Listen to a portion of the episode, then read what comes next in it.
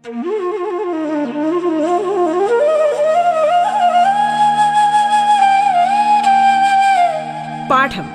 കേട്ടു പഠിക്കാൻ radio കേരളയിലൂടെ.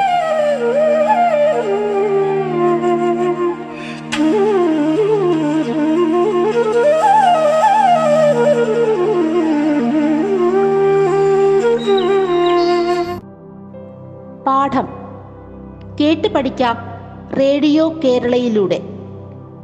School വിദ്യാഭ്യാസം ഓൺലൈനിലൂടെ നടക്കുന്ന ഈ കാലഘട്ടത്തിൽ അഞ്ച് മുതൽ പത്ത് വരെയുള്ള ക്ലാസ്സുകളിലെ പാഠഭാഗങ്ങൾ വളരെ ലളിതമായ രീതിയിൽ കുട്ടികളിൽ എത്തിക്കുകയാണ് ഇതുകൊണ്ട് ഉദ്ദേശിക്കുന്നത്.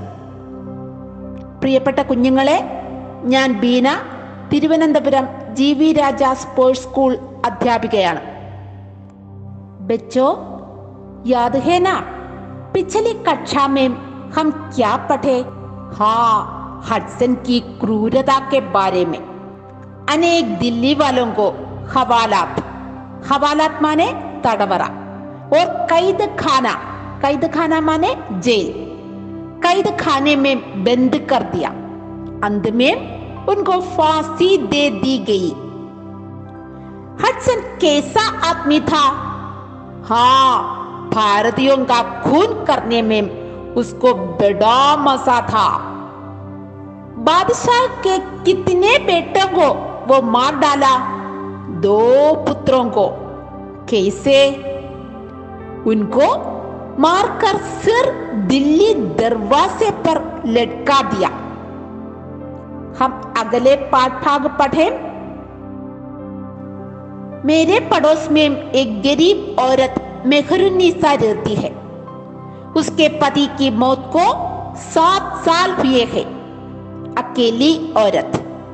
दूसरों के घर में झाड़ू लगाकर किसी तरह से अपनी गुजर बसर करती थी। लेकिन जब घर ही नहीं रहे, बस्ती की बस्तियाँ जला दी गई तो मेहरुन्निसा काम न मिलने से भूखों मरने लगी। आज उसके यहाँ मैंने दस रोटियाँ पहुंचाई। दूसरी जो दस रोटियाँ बची, उससे मेरे दोनों बेटों और नौकरों का काम चला। मेरे हिस्से में डेढ़ रोटी आई। फिर भी तसल्ली थी कि मेरी रोटियों से मेहरुन्निसा और उसकी दो बेटियों की भूख तो बुझी। मेरा क्या मेरी तो भूखा रहने की आदत ही हो गई है। कौन भूख से मरने लगी? हाँ मेहरुनिसा। मेहरुनिसा कौन है? गालिब की पड़ोसी औरत। वो क्या काम करती थी? ज़रूर दूसरों के घर में झाड़ू लगाकर जीवन बिताती थी। ഡൽഹിയിലെ തെരുവുകളിലുള്ള വീടുകളിൽ അടിച്ചുവാരി അതിൽ നിന്നും കിട്ടുന്ന സമ്പാദ്യം കൊണ്ടാണ് മെഹറുന്നീസ ജീവിതം കഴിച്ചുകൂട്ടിയിരുന്നത് ഇപ്പോൾ ആ വീടുകൾ തന്നെ ബ്രിട്ടീഷ് സർക്കാർ തീയിട്ട് നശിപ്പിച്ചു പിന്നെ എങ്ങനെയാണ് മെഹറുന്നീസ ജീവിതം കഴിച്ചുകൂട്ടുക उसके पति की मृत्यु कितने साल पहले हुए हैं हाँ सात साल पहले मिर्जा गालिब ने मेहरुन्निसा को कितनी रोटियां भेजी दस रोटियां गालिब को कितनी रोटियां मिली डेढ़ रोटियां डेढ़ माने ഒന്നര तसल्ली का अर्थ क्या है ഹാ ठीक है ആശ്വാസം നിങ്ങൾ കേട്ടിട്ടുണ്ടാവും ഷെയറിംഗ് ഈസ് കെയറിംഗ് നമുക്കുള്ളതിലൊരു പങ്ക് മറ്റുള്ളവർക്ക് നൽകുക അത് അവർക്ക് തീർച്ചയായും ആശ്വാസം നൽകും इस प्रकार दिल्ली वालों को कई कष्टताएं सहनी पड़ी इसी प्रकार हमें भी तरह तरह की मुसीबतों का सामना करना पड़ा याद है ना आपको 2004 दिसंबर 26 को सुनामी 2018 को बाढ़ 2020 को हम कोविड 19 के चुगल में भी फंस गए രണ്ടായിരത്തി നാല് ഡിസംബർ ഇരുപത്തിയാറിന് സുനാമി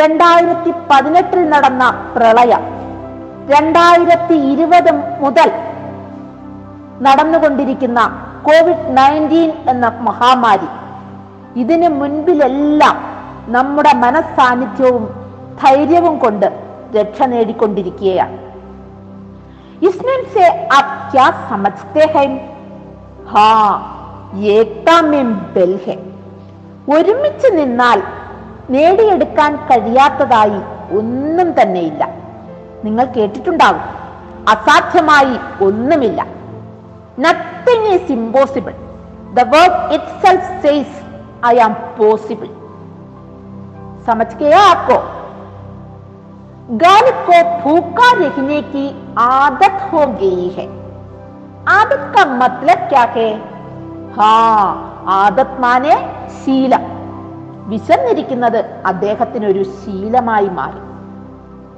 वे दरबारी कवि थे ना पर अब उसको आमदनी कुछ भी नहीं है രാജസദസ്സിലെ ഉറുദു കവിയായിരുന്നു അദ്ദേഹം പക്ഷെ ഇപ്പോൾ അദ്ദേഹത്തിന് വരവൊന്നുമില്ല फिर वे कैसे अपना जीवन बिताएंगे मेरा पड़ोसी हीरा सिंह एक नौजवान है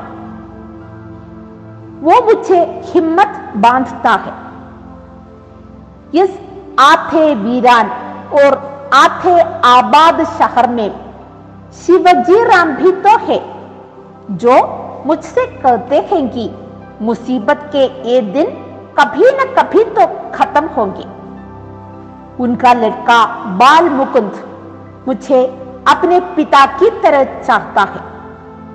जब मैं बीमार पड़ा, बाल मुकुंद अंग्रेज़ सिपाहियों की नज़रों से बचते बचाते एक हकीम को मेरे पास ले आया। हकीम की दवा से मेरी जान बची। मुझे ज़िंदगी बाल मुकुंद की मदद से ही वापस मिली। दूर के दोस्तों में मेरठ के हरि गोपाल तुफ्ता है। वे शायरी करते हैं। उन्होंने मुझे अपने घर मेरठ से नकद रुपया भेजा है। गेहूँ की कुछ बोरियाँ भी तुफ्ता के आदमी मेरे घर रख गए हैं। उन्होंने कहला भेजा है कि मैं फिक्र न करूं वे मेरी मदद हर किस्म से करते रहेंगे ഈ കഷ്ടത നിറഞ്ഞ ദിവസങ്ങളിൽ അദ്ദേഹത്തിന് ധൈര്യം നൽകിയ നല്ല മനസ്സുള്ള കുറച്ചു വ്യക്തികളെ അദ്ദേഹം ഡയറിയിലൂടെ നന്ദി പ്രകടിപ്പിക്കുകയാണ് ഇവരുടെ ദരിയാദലി മാനെ കാരുണ്യം മേഴ്സി ഹംദർദി മാനെ സഹതാപം സിമ്പതി ഇതെല്ലാം കൊണ്ടാണ് ഗാലിബിന് ഈ ഘട്ടത്തിൽ പിടിച്ചു നിൽക്കാനായത് अरे बच्चों किसकी दरियादली और हमदर्दी के कारण हाँ हीरा सिंह शिवजी राम बाल मुकुंद और हरि गोपाल तुफ्ता इन लोगों को शुक्रिया अदा करने के लिए गालिब ने अपनी डायरी में उनके बारे में लिखी थी പിന്നീട് ഡയറി വായിക്കുന്ന ആരെങ്കിലും ആ നല്ല മനസ്സിന്റെ ഉടമകളെ കുറിച്ച് അറിയണമെന്ന് അദ്ദേഹം ഒരുപക്ഷെ ആഗ്രഹിച്ചിരുന്നിരിക്കാം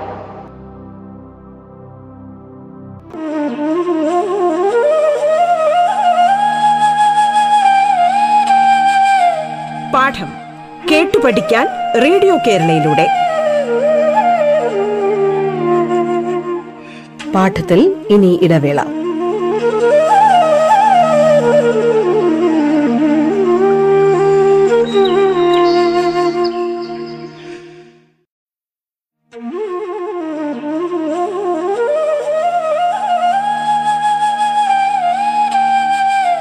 പാഠം കേട്ടു പഠിക്കാൻ റേഡിയോ കേരളയിലൂടെ. തുടർന്ന് കേൾക്കാം പാഠം.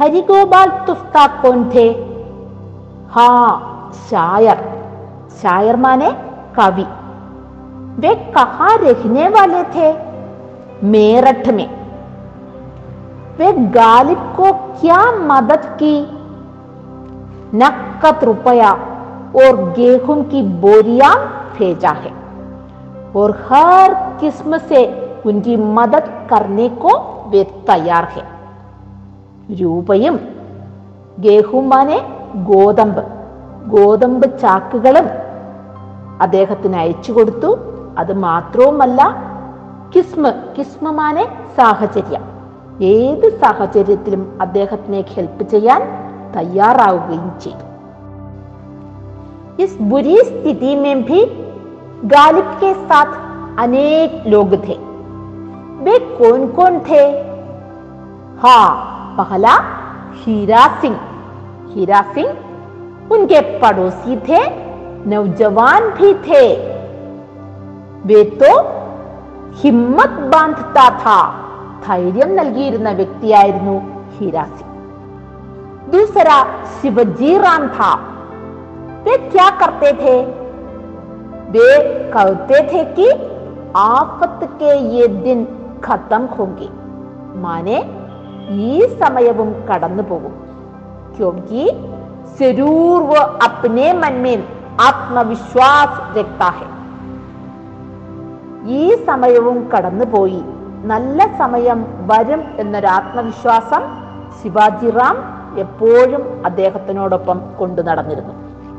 തീസര കോന്ഥ ബാൽ മുകുന്ദ് ബാൽ മുകുന്ദ് കോന്ധേ ഹാ शिवाजी राम का पुत्र वे उनकी क्या मदद की എന്താണ് അദ്ദേഹം ഹെൽപ്പ് ചെയ്തത് जब मिर्जा गालिब बीमार पड़ा तब बाल मुकुंद एक हकीम को उसके पास ले आया हकीम का अर्थ क्या है वैद्यन उनकी दवा से ही मिर्जा की जान बच गई पिछली कक्षा में हम एक नया शब्द पढ़ा था।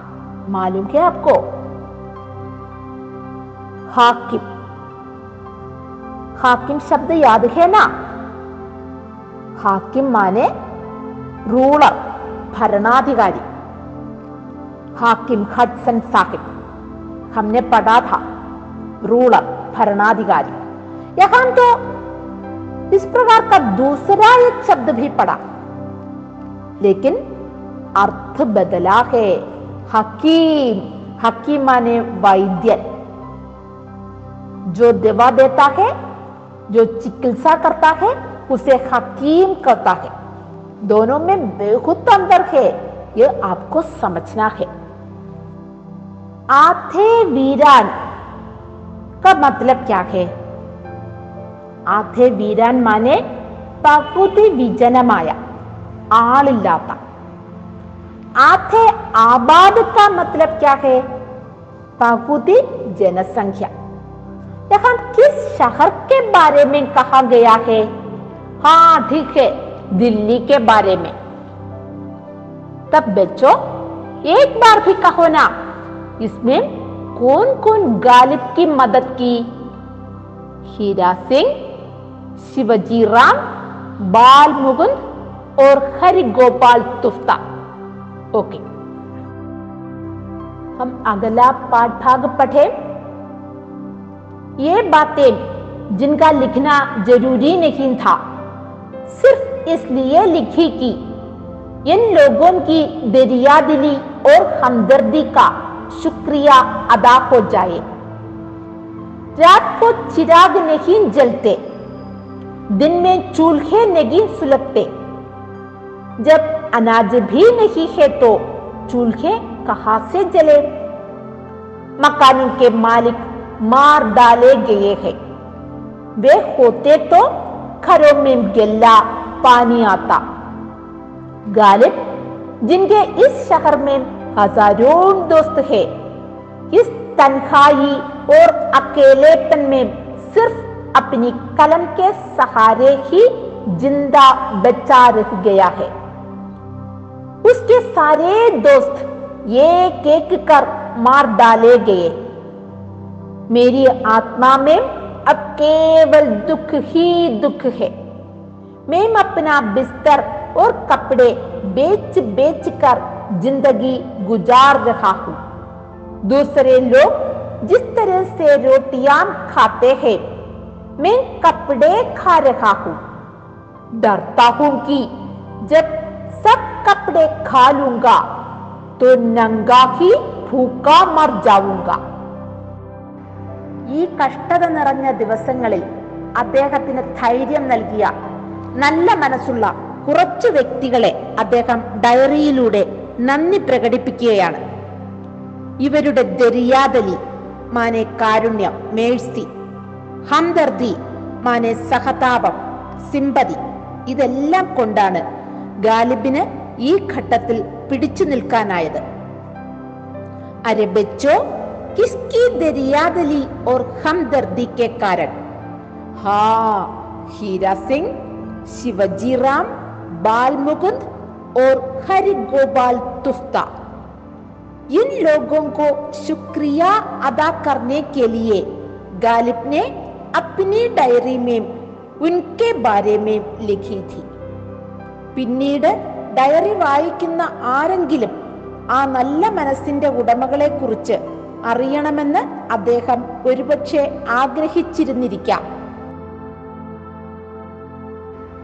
मकानों के मालिक को क्या हुआ हाँ वे मार डाले गए कैसे हाँ हाँ ब्रिटिश लोगों ने उनको मार डाले മക്കാനും കെ മാലിക് മാനെ ഗൃഹനാഥന്മാർ ഗൃഹനാഥന്മാർ മിക്കവരും ഈ വിപ്ലവത്തിൽ കൊല്ലപ്പെട്ടു അവരുണ്ടായിരുന്നു എങ്കിൽ ഖരോമേ ഗല്ല ഗല്ല മാനെ ധാന്യം ഓർ പാനി ആത്ത അവരുണ്ടായിരുന്നു എങ്കിൽ ഉപജീവനത്തിന് മാർഗമായേനെ रात को चिराग नहीं जलते चिराग का अर्थ क्या है ലാം വിളക്ക്.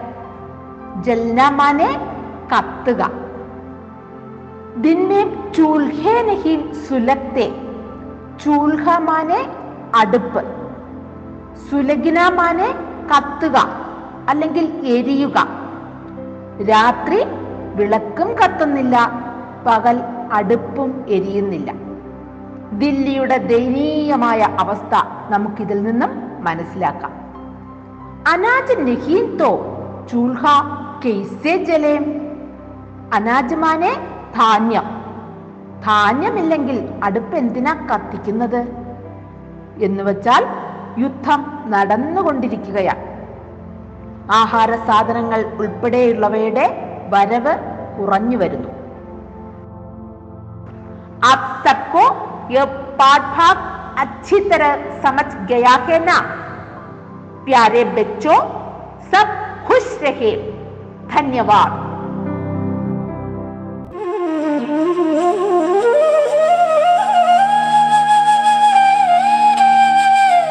പാഠം കേട്ടു പഠിക്കാൻ റേഡിയോ കേരളയിലൂടെ പാഠത്തിന്റെ ഇന്നത്തെ അധ്യായം പൂർണ്ണമാകുന്നു ഇനി അടുത്ത ദിവസം കേൾക്കാം നമസ്കാരം